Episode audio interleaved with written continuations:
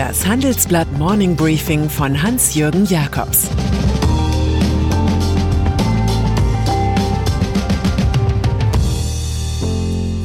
Guten Morgen allerseits.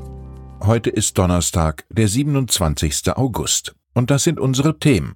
Streit um Corona-Demonstration, der Rücktritt des EU-Kommissars, die Fehde der Faber-Castells. Demo-Absage in Berlin. Das Recht zu demonstrieren ist in einer freiheitlichen Gesellschaft ein hohes Gut. Es gilt sogar für Leute, die nicht den Mut haben, sich ihres Verstandes zu bemühen, sondern lieber auf dem Messenger-Dienst Telegram Corona-Verschwörungstheorien inhalieren. Von daher gesehen ist es womöglich kontraproduktiv, dass Berlins Innensenator Andreas Geisel von der SPD eine für das Wochenende geplante Demonstration gegen die deutsche Corona-Politik absagen ließ.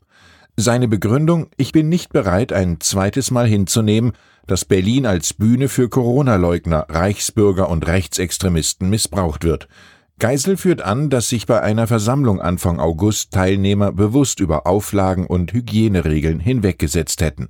Das alles wirkt für die Initiatoren wie eine unverhoffte Schützenhilfe, um die deutsche Demokratie als Virologendiktatur zu enttarnen. Man träumt vom Pegida-Effekt. Die Initiatoren gehen vors Verfassungsgericht. Gleichzeitig betreiben rechtsgerichtete Influencer im Netz Agitprop heftiger Art. Motto reist in die Hauptstadt zum Sturm auf Berlin. Norwegen hat für Deutschland inzwischen eine Reisewarnung ausgesprochen aber nicht wegen den Corona-Radikalen, sondern wegen hoher Infektionszahlen. Schwedischer Sonderweg als Schwedens Sonderweg wurde in den vergangenen Wochen von allen Antisöderisten Deutschlands die höchst liberale Corona-Politik der Regierung in Stockholm beschrieben. Das Land kennt bis heute kaum Kontaktbeschränkungen und keine Maskenpflicht.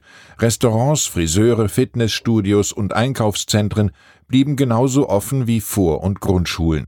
Unser Korrespondent Helmut Steuer zieht in einer tiefen Analyse Bilanz. Das schwedische Bruttoinlandsprodukt ging im zweiten Quartal im Vorjahresvergleich nur um 8,3 Prozent zurück, in der Eurozone schrumpfte es dagegen um 15 Prozent. Doch hatten Finnland und Dänemark trotz eines viel strengeren Lockdowns einen noch geringeren Einbruch der Ökonomie als Schweden zu melden.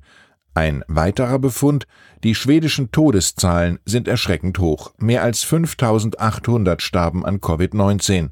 Deutschland hat achtmal so viele Einwohner, aber im Verhältnis eine viel geringere Zahl von Toten, nämlich knapp 9300. Durchgesetzt hat sich Chefepidemiologe Anders Tegnell mit seiner ökonomischen Vorsicht. Wir müssen immer auch auf die Wirtschaft schauen, wir dürfen sie nicht zugrunde richten. In der Gesundheitspolitik aber gibt es keine Erfolgsmeldung. Kürzlich appellierten sogar 25 namhafte schwedische Wissenschaftler in USA Today an die Amerikaner, geht nicht den schwedischen Weg. Phil Hogan nimmt seinen Hut. Er genoss den Status einer der mächtigsten Männer in Brüssel zu sein. Schließlich hatte es Phil Hogan als EU-Handelskommissar mit den Zollfrondeuren aus den USA zu tun. So erklärt sich, dass der 60-Jährige partout nicht zurücktreten wollte, als seine Verstöße gegen Corona-Regeln publik wurden. Das Dinner einer Golfgesellschaft im Westen Irlands mit 80 Gästen übertraf die gesetzlich verordnete Obergrenze für solche Events bei weitem. Am Ende half alles nichts. Gestern Abend trat Hogan zurück. EU-Kommissionspräsidentin Ursula von der Leyen hatte von dem irischen Politiker eine Erklärung verlangt, die sie akribisch prüfte. Podcast zum Fall Wirecard. Am 18. November werden sich die geprellten Gläubiger des Pleiteunternehmens Wirecard mit Insolvenzverwalter Michael Jaffe im Münchner Löwenbräu-Keller treffen. Es gilt die Devise, mit Null multipliziert ergibt jede Zahl unweigerlich Null. Zum Fall Wirecard, dem Lügenmonster, das es in den DAX schaffte, starten wir jetzt einen Podcast. Er wird jeden Mittwoch auf unserer Webseite und in der App Podimo erscheinen. Die Episoden sollen helfen, das System, das den Betrug möglich gemacht hat, noch besser zu erklären, sagt Chefredakteur Sven Affüppe. Unser Team hat mit vielen Wegbegleitern des Wirecard-Führungsteams gesprochen. Auch Investoren, Politiker, Kriminologen und Detektive kommen zu Wort. Bertolt Brecht hätte seine Freude an den Gaunern aus Aschheim bei München gehabt. Bankraub ist eine Initiative von Dilettanten. Wahre Profis gründen eine Bank. Space Startups. Zu den faszinierenden Wirtschaftsgeschichten zählen immer diejenigen über Luft- und Raumfahrt. Die Aussicht auf Innovation und Business fliegt quasi mit. So gibt es inzwischen weltweit 330 Space Startups. An sie flossen im vorigen Jahr 5,7 Milliarden Dollar, errechnete die Analysefirma Bryce Space and Technology. Zentrum des Geschäfts sind die USA, aber auch China und Japan legen zu. In Deutschland aber fehlt noch das angekündigte Weltraumgesetz. So kommt es, dass bei der ersten Finanzierungsrunde des vielversprechenden Jungunternehmens Morpheus Space aus Dresden gleich fünf Wagniskapitalgeber aus den USA einstiegen. Als Vertreter von Palace Ventures zieht der frühere US-Marineminister Richard V. Spencer in den Aufsichtsrat ein. Der Astronaut muss weiter, singt Udo Lindenberg. In irgendeinem Sternental gehe ich als Staubkorn nieder. Faber-Castell. Und dann ist da noch das gut fränkische Traditionsunternehmen der Faber-Castells, die gelegentlich als Bleistift-Dynastie geadelt werden. Der legendäre Patron Anton Wolfgang von Faber-Castell, der 2016 verstarb, hat für zwei Familienstämme gesorgt. Diese liegen sich mit einer gewissen Radikalität in den Haaren. Der 40-jährige Sohn Charles aus erster Ehe hat es dabei mit der geballten Frauenpower der 68-jährigen Witwe Mary und ihrer drei Töchter Katharina, Sarah und Victoria zu tun.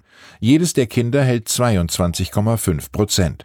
Für besondere Würze sorgt das bisher nicht bekannte gräfliche Testament. Danach soll ein Golden Shares Paket bis 2026 an einen geeigneten Nachfolger gehen. In dieser Rolle sieht Gräfin Mary eher eine ihrer Töchter als den Stiefsohn.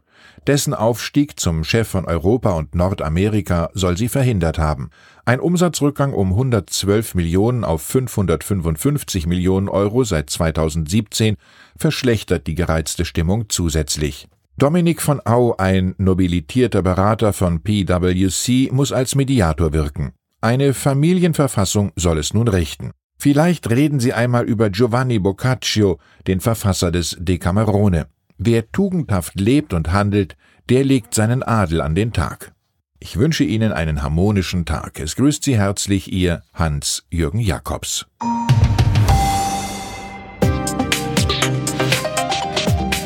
Ab 17 Uhr sprechen wir bei Handelsblatt Today über alle Themen, die die Finanzwelt bewegen. Das kann auch das Thema Nachhaltigkeit sein, das in allen Bereichen unseres Lebens immer wichtiger wird und längst auch in der Finanzwelt angekommen ist. Denn immer mehr Anleger achten bei ihren Investments auf Nachhaltigkeit und stellen höhere Anforderungen an Unternehmen. Dieses und andere Themen präsentiert von unserem Initiativpartner, der Hypo Vereinsbank Private Banking. Sie hörten das Handelsblatt Morning Briefing von Hans-Jürgen Jakobs, gesprochen von Peter Hofmann.